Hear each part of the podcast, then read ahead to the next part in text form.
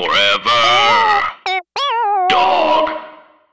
Welcome to Public Intellectual. Public Intellectual is a podcast supported solely by its listeners. So if you would like to become a supporter, go to patreon.com slash public intellectual and access bonus episodes like the recent one we did with Angelica Bastien, where we had 40 minutes of conversation about the good wife and the good fight, and yet somehow didn't get around to my main problem with the show, which is I don't think that anybody who writes that show has ever had sex before. The sex is really disturbing, and maybe we have to do a second episode to talk about that. But um, you can find the original conversation, which covers other fascinating subjects about the life of um, Chicago law firms at patreon.com slash public intellectual.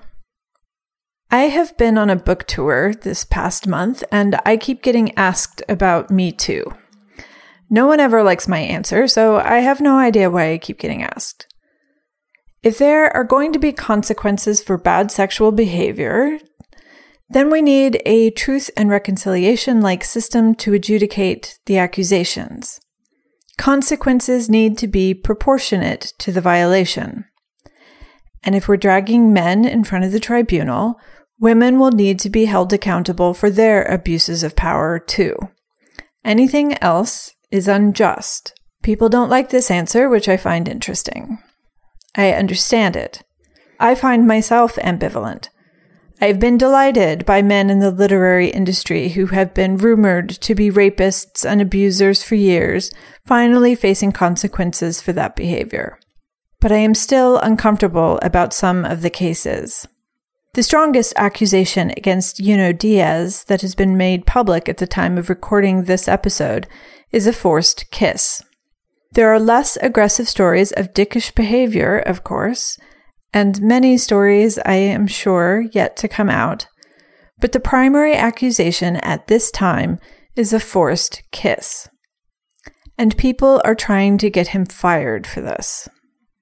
The outline ran a big story about the poet Joseph Massey, who was accused of harassing some ex girlfriends. No accusations of full violence. The stories were mostly of verbal abuse and being controlling within a relationship. And yet, many people have signed a petition to try to get his book pulled from his publisher. I do not believe that this is a proportionate response to the accusations that have been made, and I find this behavior worrying. This podcast is about the films of Paul Verhoeven, so why are we talking about Me Too? Well, because no one will stop fucking asking me about Me Too, but also because this is what a lot of his films, especially the Dutch films, are about sex and power and violence. And guess what?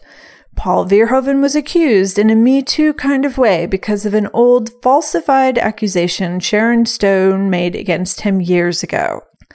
It has essentially been disproven, and yet people drag this accusation out year after year. It hasn't gained traction this time, but it could have and maybe still will. So, the wonderful writer Bruce Benderson returns to this podcast to talk about the Dutch films of Paul Verhoeven. But we also talk about some other things as well.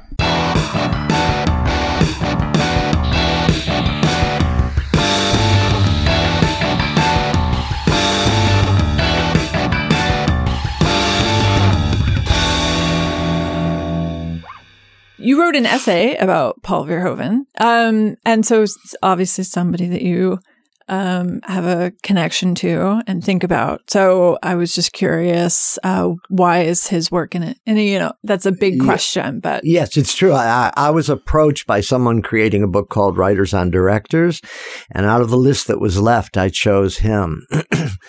not because I had liked Robocop, but because I had liked many of his other films. Mm-hmm. And in research for that essay, when I when I watched some of his early films, I was really won over. I think he's one of the most original directors today, not to mention one of the most flawed.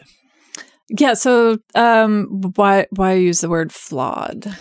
Well, he's so interested in stretching his boundaries and in attacking new genre, you know, whether it's a thriller, a psychological thriller, or a war thing or science fiction, that he's always starting from the beginning again. Um, at the same time, he's obsessed with certain themes, I think having to do with his Catholic background and occasionally they just don't interact in the best way, and um, they're they're flawed, or they they they show a um, fascination with sensationalism. Mm-hmm. I mean, so you said that you don't like RoboCop. Is is that part of? I mean, is that one of the things that you would consider flawed about RoboCop? Well, I, I think RoboCop is is his ultimate attempt to do a Hollywood film. That's mm-hmm. what I think of it, and I don't find it. I don't find the thesis extremely interesting about a cop that's killed and then turned into a robot that no one can challenge. Um, it left me in the dust. It, it's one of his only films that I couldn't relate well to. I mean, if I mm-hmm. wanted a Hollywood film, I would have so much preferred Basic Instinct. Basic Instinct is amazing. I think so. And I miss Sharon Stone. I mean, I, I you did? We, no, I know I miss her. Like, why? Oh, I thought you, said you met her. No, no. I mean, are you kidding me? Like, I would, I would still be hanging around her um, if if I ever came in contact with her. Um, no, it's just like you know, she had her little moment, then then she disappeared from us again, and mm, not exactly. She just aged, and I think she had a stroke. Yeah, uh, a small stroke perhaps from substance abuse. I'm not saying that for sure. I have no idea. But she still pops up now and then. Yeah. But, you know, she played a certain kind of like highly libidinous character that's a little harder to do when you're over 50. Yeah. I can vouch for that. um, yeah. So, uh, one movie of Verhoeven's that, um, we we both like is the fourth man which is crazy to it's crazy difficult to find a copy of it. And it is funny that it's you know, in our film culture, we so worship the auteur and the and the fetishizing specific directors and mm-hmm. um but Verhoeven seems to have avoided that because so much of his stuff is uh, is hard to track down. Um, My God, if that's the case, I, am really surprised because I think The Fourth Man critically is considered one of his triumphs. Mm-hmm. Um, I, I see it as a young film. Uh, it ended too soon for me, that film. There was too much that wasn't resolved. It's not a realistic film. Uh, things pop out of nowhere. Suddenly, this big womanizer also happens to like boys in bathing suits and no explanation is given. That's partly why I like it because it's the narrative really is doesn't uh, work on an action level. It works more on a psychoanalytical level, mm-hmm. and um, and it's amazing because whenever his films are foreign, he manipulates the environment in every scene to give clues as to what is going on in the character's mind or a reference to one of the underlying themes of the films in American films, he doesn't do that. He seems to be aware that, you know, American viewers are, well, we only react to what you explain to us and what you show us. You know, just because he passes a sign that says Jesus saves. So what? I passed one yesterday when I was on the way to the grocery store. What's that supposed to mean? But in the European films are full of signifiers every 2nd mm-hmm. So even when the guy's not saying anything or the woman's not saying anything or, or little is happening, the narrative continues or the mm-hmm. dialectic of the film continues. Yeah, I mean, there's a lot of um, uh, Virgin Mary uh, stuff going on in the background of that, and it does eventually come to the fore, but it, it's left in this very kind of subtle way. Mm-hmm. Um, and yeah, I mean, the sort of religious iconography of of his European films is much more um, direct, like in Elle, where she's you know um, masturbating to the man carrying the the three wise men uh, for the nativity scene is you know yeah one, in, one in such a way example. they're more blatant but in another way they're they're they're deeper and and less understandable um, mm-hmm. Um, I don't think you can take them on the surface. I don't know if you remember, but the fourth man starts with this horrendous spider creeping over us, um, Jesus, um, crucifixion statue, Mhm. and and ca- and you watch it catch insects and devour them. So th- it's not just that there's religious iconography throughout it. There's religious iconography and predation, and some link between them throughout it. Mhm. And in order to understand that link, you can't really figure it out totally rationally. So the religious, it's not, in one way, it's blatant. In another way, it's very cryptic. Yeah, I mean, it's. I guess it's interesting that he never really went to a religious place in his American films because he's so. When he was making films in America, he seemed so determined to get at um, the American narratives, the American narratives of the military, of the sex industry, of fame and celebrity, and so on and so. And God is such a huge part of American culture, but he didn't quite. Um, he never really went yeah, I there. never thought of that, but I- I think you're right. But what he did get to in America is he uh, was very interested in analyzing and describing a godless country, a country in which um, product manufacturing, uh, commercial success outrules everything else. Showgirls, for example, which I Yeah. think is a fantastic film. I love Showgirls. so do I.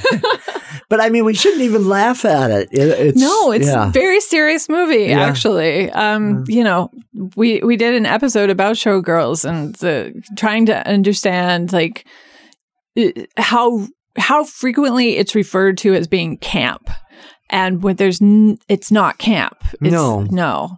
Um, but Oh, I don't know if, if if people can watch it and uh, you know um, they have to filter it through It's something. too embarrassing. Yeah, they have to filter. It's too embarrassing for most Americans to actually see what we're doing, and which is shown the most blatantly. We keep, I keep saying blatant, but it's shown the most blatantly in Las Vegas. But when Mhm. people go to Las Vegas, um, they don't really delve into that. They, they might remark, "Oh yes, it's completely commercial. It's so phony." But what are the ramifications of commercial and phony? It's almost like a Faustian um, situation. You're selling your soul for these pleasures or for this success or for this money. And he was really interested in portraying that. Yeah. Um yeah, it's funny to me that people refer to it as being, you know, so over the top, which if I mean if you go to Las Vegas, seems on the level of what happens in Las Vegas. I mean, those shows, that's what those shows are. That's what Yeah. they look like. That's the colors and the tits and the everything else. It's like that's Yes, well, you're you're supposed to enjoy them, not show the perversion, destruction, and violence behind them. You're not supposed to look at them that way. yeah. You're supposed to look at them either as naughty or as glorious, or naughty and glorious, Yeah. or glorious but naughty. Yeah, or, or you know, filthy, dirty, you know, sinful, evil Yeah. stuff. Um, but probably while you're jerking off to it at the same time. Um, Mhm. Americans love that stuff. Can't remember whether I jerked off to that one. I don't think so. Showgirls seems like it would be really hard to jerk off to showgirls. Yeah, yeah. regardless of your sexual orientation. Yeah, no matter what, what's going on Uh-huh. down there, it seems like it would be hard to do. But now that you bring that up, I had never really thought about it before until I rewatched some of the films. I rewatched Elle and I rewatched The Third Man and one other. I can't think of the name right now, but recently, like in Mhm. the last few days. And I realized, I think maybe also this appears in Spetters. There's an enormous amount of homosexuality in his Mhm. films. And it's very ambiguous. Um, it's almost from the point of view of a homosexual. But on the other hand, he has such heterosexual themes as a rule that uh, and they they're the most prominent in all his films but the Mhm. homosexual element as a kind of subversive element it just keeps popping up may i say over and over again popped right up And it's, uh, I mean, he was starting in the 70s, uh, late 60s, early 70s. i think he was and- starting in the early 60s i think Oh, okay. yeah. or mid 60s Which with seems- Rutger Hauer uh, was his guy and Yeah. Spetters what comes before Spetters uh can't remember I don't remember either. Sorry. There's orange, something orange. Soldier orange. Well, we're not scholars. We're just Yeah. incredibly perceptive critics. We don't very. let the bean counters compile a list for us? Yes, yes. um, was Black Book one of the ones that you that you rewatched? I have seen Black Book twice, actually. Um, yet again, what is this? Uh, it's um, that's more of like an an espionage movie, right? Yeah, yeah. Um, and do you know that it's? I read that it's um, considered the best film ever made in Holland by the Dutch. oh, that's nice. Yeah, I don't know about that, but Yeah, I don't know about that, but I haven't seen that many Dutch films other than his, so I not. I don't That's have a lot to compare it to. That's true, but that one um, is almost like a um, a truce between the Hollywood and the European um, um, aesthetic. Mhm. Um, it's not full of all of these, you know, irrational signifiers that you have to be a kind of literary type brain to pick up, Mhm. like the Third Man uh, is. Um, but at the same time, it, it's not a simple. Um, it's not a simple uh, thriller Mhm. uh, it's full of all kinds of moral issues. And, and I think behind it was the fact that he wanted to show that the, the, the sides, each side of that war, whereby the collaborators, those who gave their lives, that it was a much more complicated issue. Mhm. And I think that was his purpose of making that film.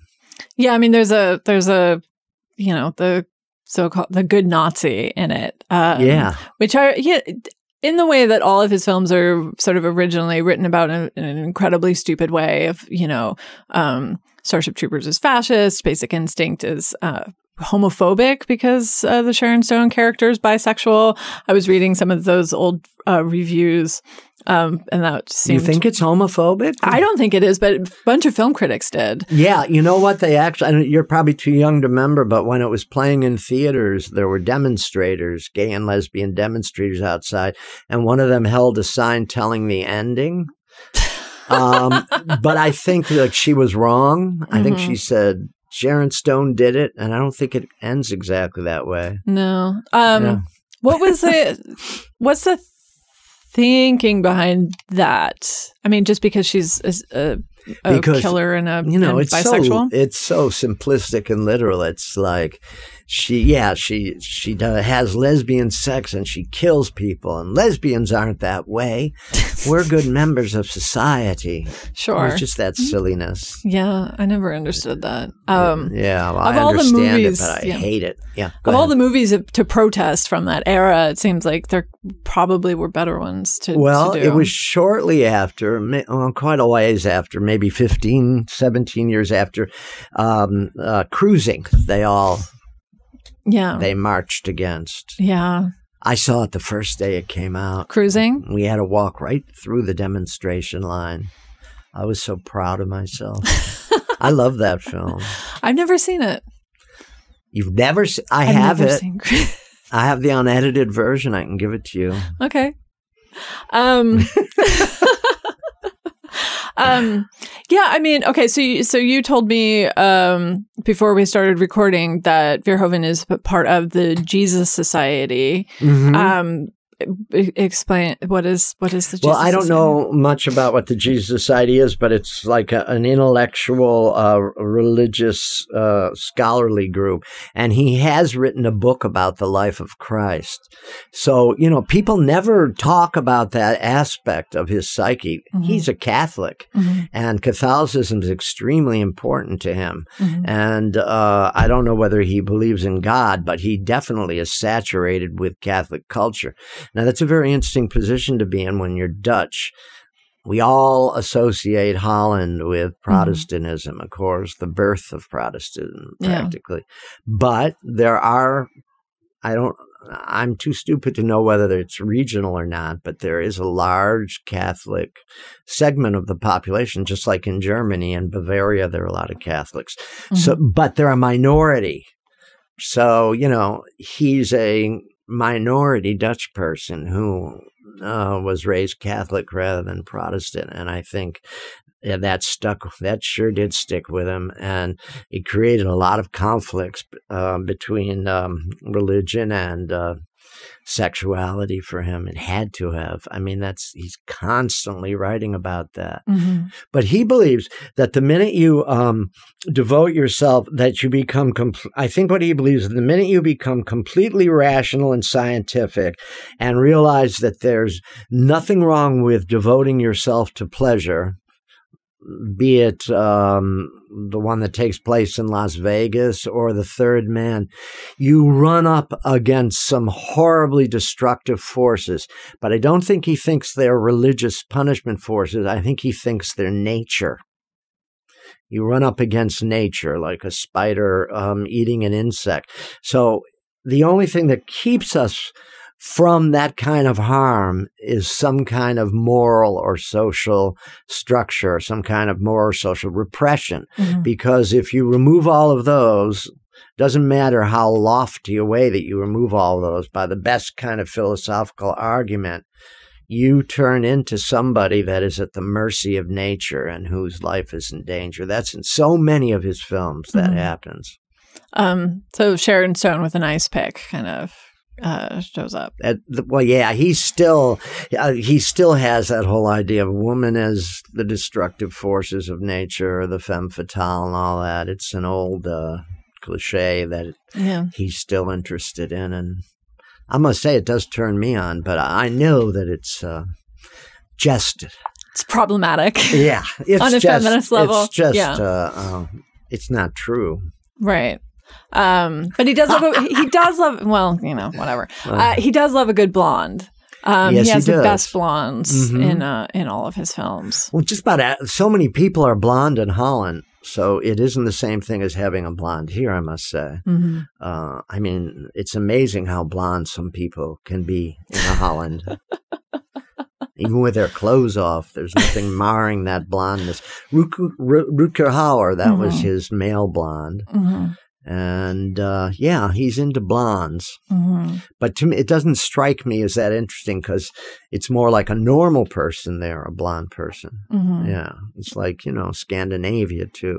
hmm They're all blonde. You know, Bergman had blondes. Uh, Um, did you did you read the novel, the His Life of Jesus?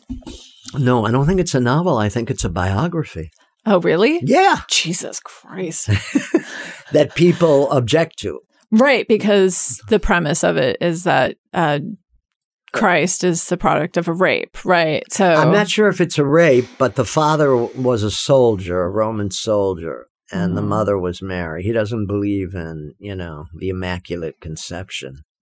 Well, He's threw in a few drops of sperm here and there. I mean, there's, you know, that's a that's a hard position to take uh, in in this uh, particular vein. But you know, I, I'm I'm I have this sort of uh, I was not raised Catholic. I was raised Protestant, but I was um, extremely envious of the Catholics in my town um, because the the church was better. The services were so much more exciting. Um, the confession booths were so mysterious and wonderful. You've touched on something because I was too in Mhm. upstate New York. And the reason I was was because I was brought up Jewish. It was reform. It wasn't, you know, Mhm. we weren't, it wasn't very strict, but I still had to be bar mitzvah and all that business. And there are no images in Jewish synagogues. Mhm. You're not allowed to create icons. And of course, it's the pagan aspect of Catholicism that's so exciting and that is at the basis of Western art. So I Mhm. always envied um, all those colors on Easter. I was so jealous of all those pastels and all the glittering lights of Christmas. Uh, I, you know, I missed all that, uh, and especially Catholics because I remember when I was a small child and my parents took me to the wedding of one of Viva's sisters, Viva the Andy Warhol superstar yeah. because her father was a lawyer in Syracuse and a colleague of my father. And there were a lot of sisters. And they That's- took me when I was about six to one of the weddings. And there was this enormous crucifix as you left. And it was extremely um, unclothed. It was just a little strip of cloth over the Yeah. groin area and these gleaming live and it blew my, I mean, my jaw dropped. It like burned into my brain. I couldn't believe that that was religious. And ever since, I've been a great admirer. Of Jesus's work. Uh, yeah. Um, yeah, I mean the the Virgin Mary always seemed, you know, I mean she has a, a much more prominent place in the Catholic Church, obviously, than sort of Protestant, but um, but Mhm. that was always I was always way more interested in her than um, uh, you know, bearded god dude uh, or whatever. Um, Well, yeah, there are a lot of sects in which Mary is the most important figure. mhm.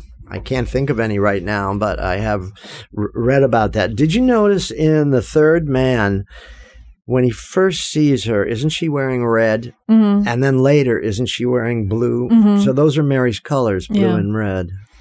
Um, yeah, and the and yeah, the, all the Mary stuff in, in that movie is is is uh. So I read this somewhere, and, and now I, we'll just pretend like it's absolutely true because uh, I don't know, but um, I that- believe everything you say. Thank you. Um, that he had a psychotic break as a as a teenager and had visions of Mary. Um, yeah, that I didn't know. yeah. It's really interesting. But you know, one another thing that happens in, in the fourth man. Did I call it the third man before? I might Yeah, have. it's fine. Well, it's the fourth man because he thinks he's going to be the fourth one to be murdered. There, Mhm. she. It turns out all three of her husbands have had quote unquote accidents, and he thinks he's next. Mhm. Um, but to go on, um, uh, we see him having that's the one thing that's never commented about or discussed by the characters. He's really lousy in bed. She like sits down on him and he comes in like 10 seconds. Yeah. And then she's complaining to him about this young stud she's involved with who comes too fast and then goes to sleep. So like, why is it never m- mentioned that he did the same thing to her? Yeah. somehow she think um i guess she thinks she can use him in another way Um, I think that's a perfectly reasonable uh, justification for murdering somebody anyway. Just like you know, um, making it look like an accident. Sometimes, you you, mean uh, someone who comes too soon yeah, oh i couldn't agree more with you yeah. No, I'm I'm on her side on, on that in that they should at least do something to you afterwards so I know, you- like, yeah. and then it's just like, oh no, even their hand or- yeah, and they fall asleep. Like, Yeah. yeah, yeah men are disgusting they're really bad. but the big problem with women Yeah, aside from the fact that they have marvelous organs in my opinion Thanks. that are even better than the male equivalent, more flexible, more um, suctiony, more able to turn in different positions, is Mhm. that in the morning they want to know what it meant. yeah. No, that is true. And that is a big problem in I my, uh, you know, a man, when you sleep with a man, he just says, hey, that was cool. And Yeah. that's it. Yeah. No, I Mm. agree with you. Yeah. We're problems.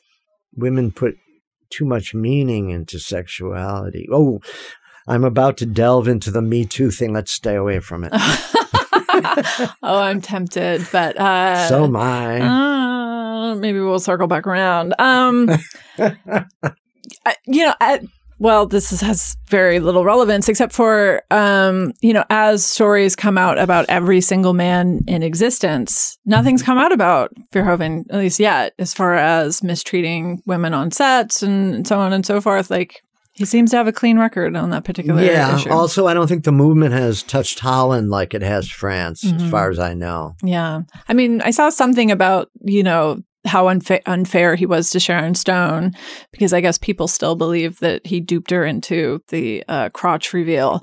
Um, Really? Yeah, she she Is tried to sue him. says? Yeah, she tried to sue him. Um, and well, didn't she know she wasn't wearing any underwear? Yeah, and where the camera was, and that they did a closed set specifically to so but that what was her reason privacy. for not wearing any underwear Um, from her side? That uh, because it didn't look good under the dress. She thought that? Yeah. Honey. Yeah. Well, just, why does she care? Oh, because it turned into a scandal and um It got her an enormous amount of publicity. yeah. Yeah, I don't know.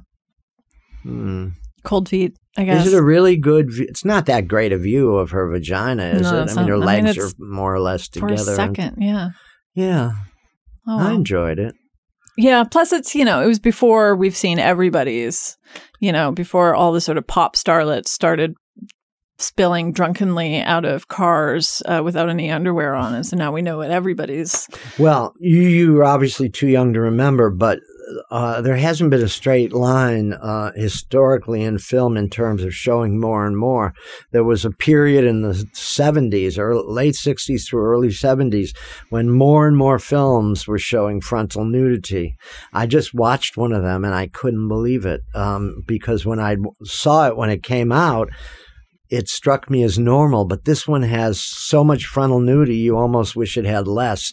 And it's called Salon Kitty. Kitty. Salon Kitty. In America, it was called Madame Kitty. It stars Helmut Berger and a Bergman star, um, the same one that was in The Damned with him. What's her name? Ingrid Thulin. Mm. Okay. And um, you see Helmut Berger, who was a big star at the time, completely naked. He gets shot while he's completely naked. Mhm. And you see hordes of people. It's about the Nazis. It's a, oops.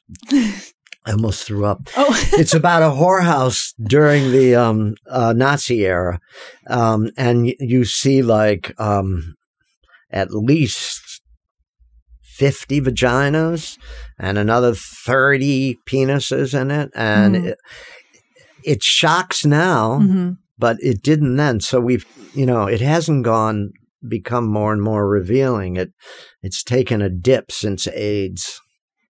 Yeah. Um, and it seems like anytime there's dick on screen now, it's a really big deal. Yeah. As far as yeah, people people being um weird about it. Yeah, and I know that's connected to the whole um, Me Too movement and all of that, but we won't get into that. Will we? um no. Can I just say one Sure, sentence sure. about that? Yeah, okay. I understand that a lot of people have suffered as a result of that, but I don't feel um and and it, it should be talked about and something should be done. But one of the things that should be done is women need to grow up thinking that they have the right to protect themselves. Like if Charlie Rose runs across the room naked, it either shouldn't bother them and they should laugh, it shouldn't be threatening, or they can, in a very comfortable way, say, Charlie, you're an old man and I don't want to see your flat ass running across the room. Would you please wear some pants? What happened to that? Yeah. Women feel they can't defend themselves at all. They they have to rely on on the police, on administrations, on Mhm. politicians. I mean, what about them? They do play some role in in protecting their their own temple of the Lord. And so that's the part I don't get about this is it's all it's all supposed to be men to take care of this. Women just have to stand there in, you know, an evening gown that almost goes all the way up to their pussy and a transparent top and that's perfectly all right. Mhm. And if they are attacked or someone's aggressive with them, they have no responsibility whatsoever except not to have it done. Mhm. I don't get that. There was this um this roundtable um I think it was on the New York Times and it was, you know, a panel of uh, women from der- various, um, you know, a, a, a lawyer and, and, and a, you know, whatever, a, a large group of women to talk about harassment and, you know, the Me Too movement. And Laura Kipnis, um, who I love, uh, was on the panel and she said, can we talk about how, how do we, um, instruct women to take more control of situations and and speak up Exactly. and be aggressive and you know not have to rely on these institutions to do it for us and to not feel like victims and and she got shouted down immediately And they of- were yeah. like that in my day. They were able to take control of their own sexuality and express their desire. I mean, it doesn't mean there were never any rapes or never, or they were never forced into situations. They were, Mhm. but I mean, we all are forced into situations we don't wish to be. Yeah I'd love to talk about some of mine in detail, but it is not the subject of this podcast. we'll do a special we'll do a special episode um Yeah. yeah no i it, and it's interesting how this part of the conversation is taboo. Um, that as soon as you start talking about personal responsibility, people I get know. really, really angry. it's Um, beyond belief. and they start talking about um you know well women are socialized to be nice and stuff like that it's like i was i was not socialized but work nice. on that. Work on the way they're brought up. yeah um Yeah. and also work on yourself to not be nice all the time Yeah. um yeah so it's weird that this isn't part of the conversation because you would think that um now that we all are at least acknowledging on on all sides that the world we live in is a shit show that uh, we should talk about how to survive the experience uh, while we're waiting for the world to maybe hopefully transform into something Oh, slightly better. I couldn't agree with you more, but there is another element, and something has to be done about that. And for years, I've been talking about opportunism in the new generation, how incredibly ambitious and opportunistic they are. So, you know, so in other words, one of the reasons they don't speak up isn't just shyness, it's because they want that part or they want that job and they're afraid to ruin it. yeah. And um, in the old days, when I was young, uh, you either spoke up and didn't do it uh, because it was more important to you to preserve your integrity, Mhm. or you did it. Yeah. Uh, I just recently saw a film in which Marilyn, they're reading from Marilyn Monroe's diary, and she talked about going on a um, um, a photo weekend with a a, a pretty well known German photographer who was interested in nature shots and wanted to do her scantily clad in nature. And she said, "And of course, I know he has something else in mind for the whole weekend, but." Hey, if I don't do it, there's a whole line behind me. Mhm. So she was planning on giving in, you know, Mhm. because she wanted to advance her career. Like, so make up your mind, girls. No, there was um, you know, the the least surprising thing about the uh revelations in media is that Vice magazine is run by a pit of vipers. Um it, and it's just uh structural uh harassment and assault and uh, really disgusting behavior, but everybody's known that for 10 15 years like I I, knew that and so then when you're talking to women who um they're like, oh well, I knew that the the place had a bad reputation, so why did you get to take a job there? And they say, well, that's how you advance in your career. Like Vice is really good for. I was like, okay, but that's Yeah. you know, yeah. all right. I- believe in living with integrity. If you if you're going to do that kind of thing, and just if you know if I just believe that some man would be very lucky to have you. Several have been. Anyway, got it all, baby. we should go back to talking about Oh, Verhoeven. yes. Yeah. What's Oh. his name? Paul Verhoeven. Yeah, Mhm. indeed. um it is you know uh his movies are uh referred to as being sexist referred to as being um degrading to women Mhm. which is interesting uh, in in the sort of uh you know context of all the women are, seem pretty uh like uh empowered and uh agents of their own free will and so on and so forth but um yeah Yes. So he's sexist at the same time that he's portraying women that are agents of their own free will. The most the the the, the most confusing and cryptic of those examples is Elle. yeah Okay.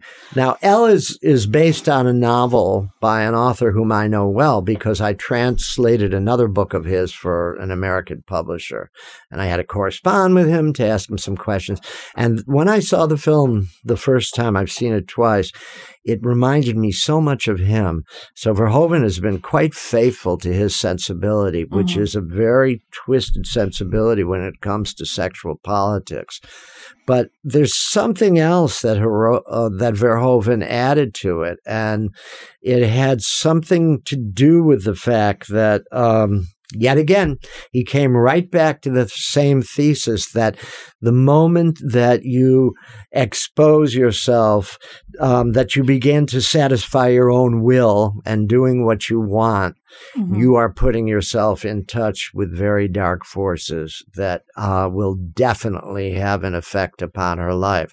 I mean, um, w- what's most amazing about it is how cold she is about everything, right? Mhm. Yeah. We we understand that she doesn't want to call the police because she doesn't want the publicity because her father was a serial killer and she was found covered in That's okay. Now there there is an almost cartoon aspect Yeah. of the film. yeah. She just happens to be the daughter of the most notorious serial killer. And there's documentaries about her father playing endlessly on French television. Yes, yes, because he's up for parole. Mhm. They're saying, but um, Verhoeven does not, in any serious way, link that past to her current behavior. Mhm. It's a kind of camp. It's a camp excuse for the way that she's behaving in terms of the rape. Mhm. Um, but I think he thought he had to include it because people who are not watching a film on a deeper level are going to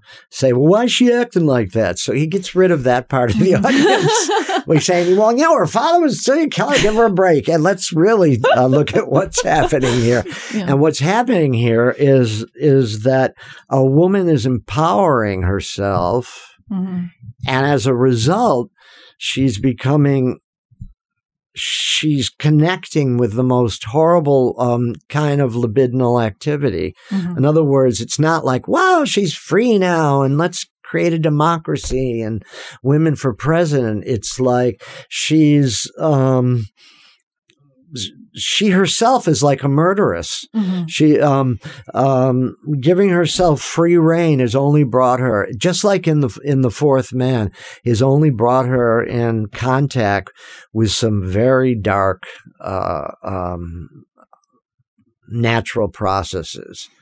Um, and she's very ambivalent about how much she wants to engage them. I mean, why does she, why is she interested in, in this man after she knows he's the one who raped her? Mhm. Um, she's obviously she's extremely ambivalent about the whole thing, and that ambivalence or that that conflict is mirrored by her mother, who's making an absolute fool of herself by exercising her libidinal will. Yeah. Instead of it freeing her, it's turning her into a comic, rather repulsive creature that she can't stand. But is she any different? Um, it's all of these women exercising their sexual rights and not doing well as a result. What does that mean? There was some sort of um.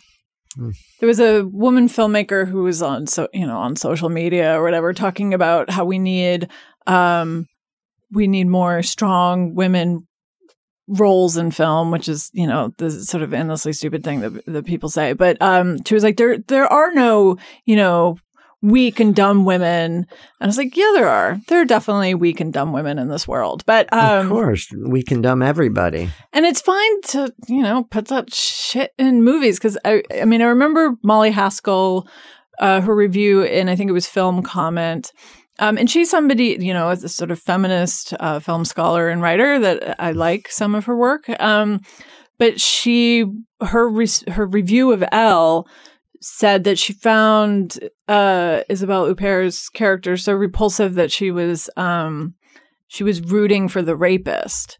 Ooh. wow. Yeah. Um, I was like, that's a very interesting feminist um, viewpoint. Uh, to, yeah. Right. Yeah, but did she go into detail about why she found the Isabelle Huppert a character so repulsive? Yeah, because she was so cold, because she um, ha- seemed to have uh, no feeling at all.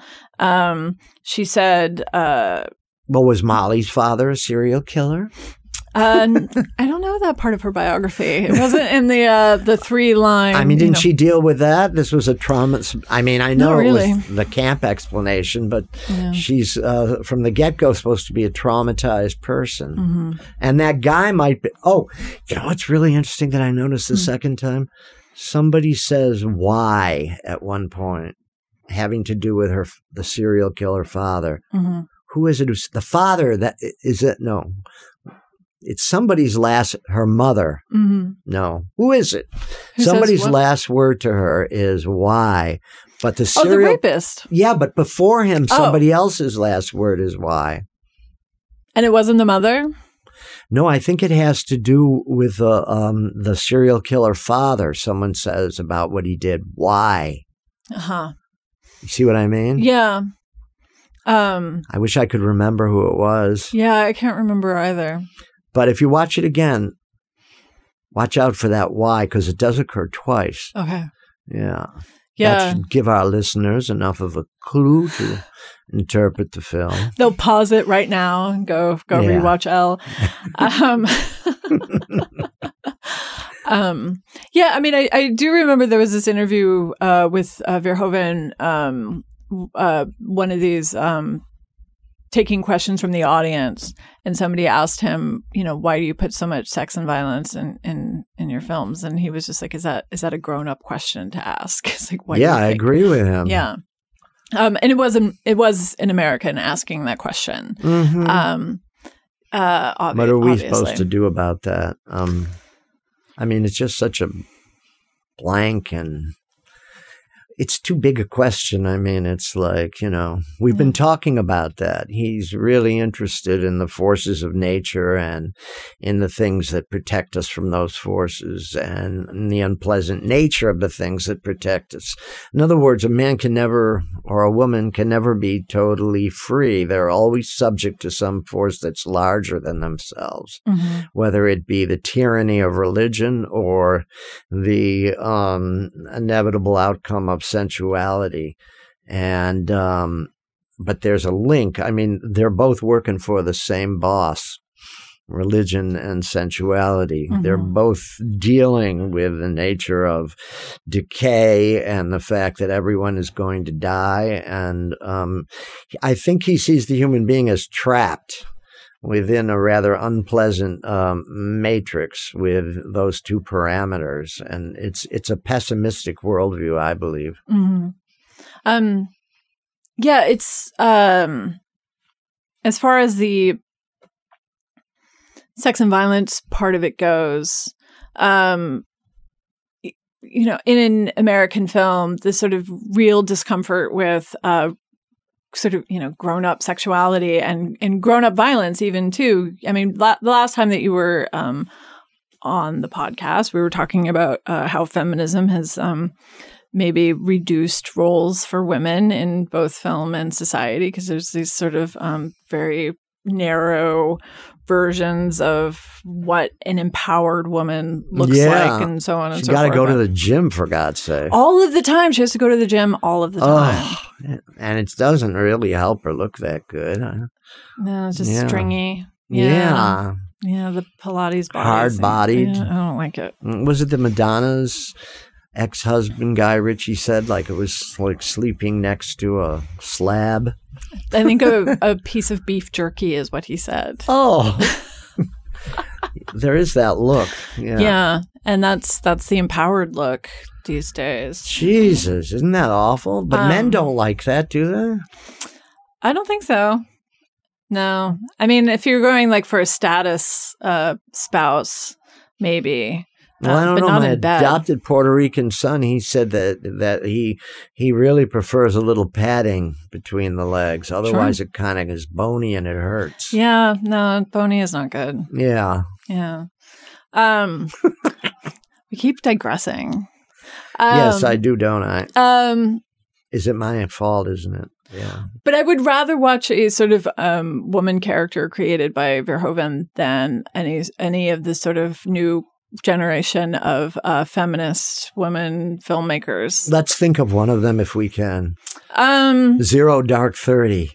yeah, that's a perfect example. Is the sort of Kathryn Bi- Bigelow like women too can commit war crimes? Uh, yeah, yeah. I, that's kind of like a right wing film, isn't it? it's a super right wing film. Yeah. and Detroit was super right wing too. Oh, I never saw Detroit. Is that by her? Yeah, yeah. Oh, should I watch it?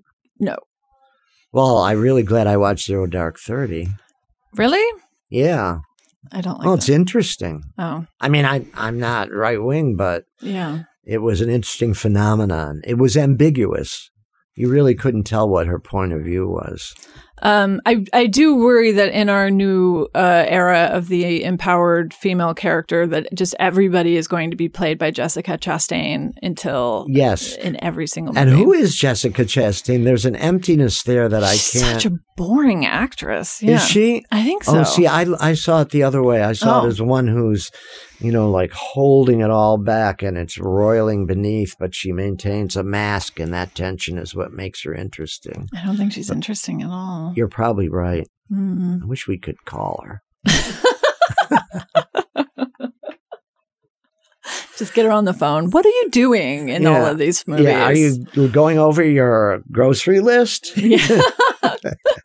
as you have that blank face, you know, Yeah. suggesting tension, but there not might not be any? yeah. Well, that's what fascinated me. Oh, I'm digressing again, but that is what fascinated me about Ethel Barrymore. Uh, she didn't do films until she was quite old.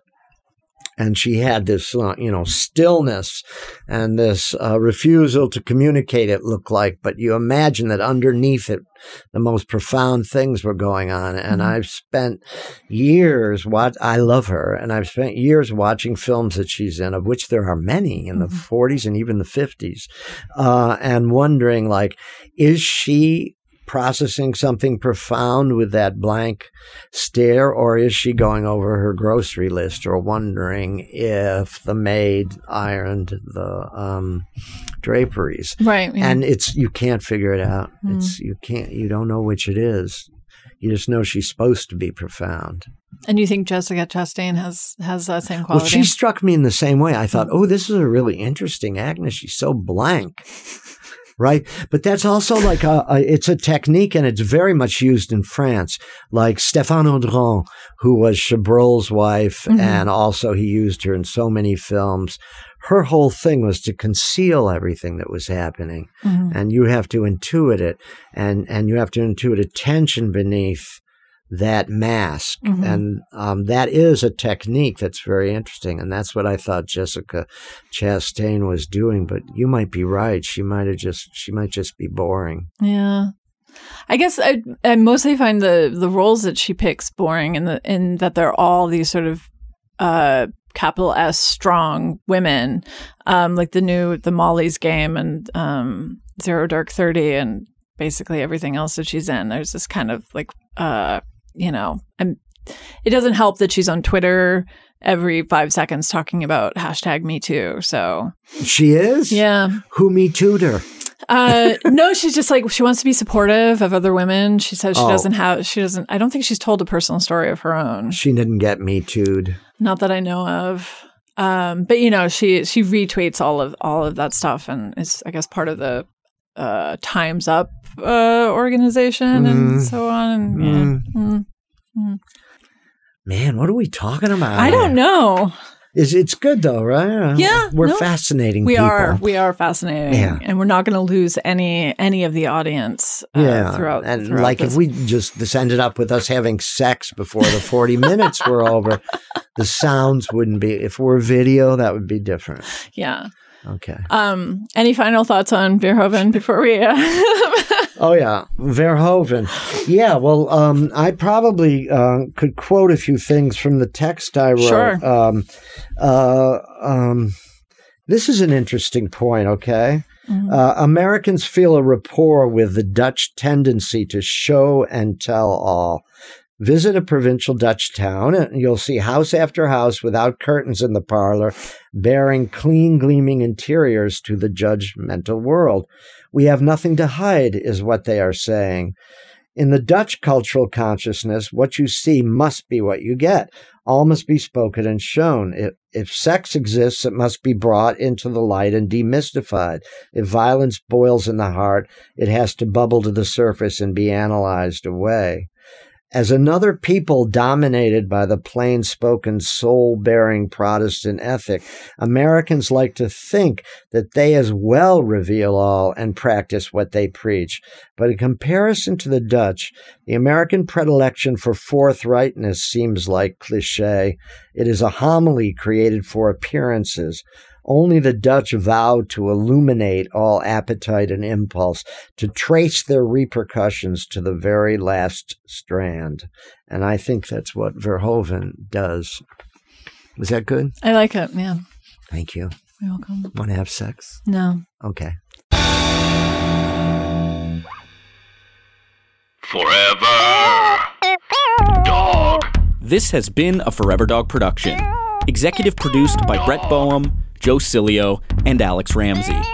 For more original podcasts, please visit foreverdogpodcasts.com and subscribe to our shows on Apple Podcasts, Spotify, or wherever you get your podcasts. Keep up with the latest Forever Dog news by following us on Twitter and Instagram at Forever Dog Team and liking our page on Facebook.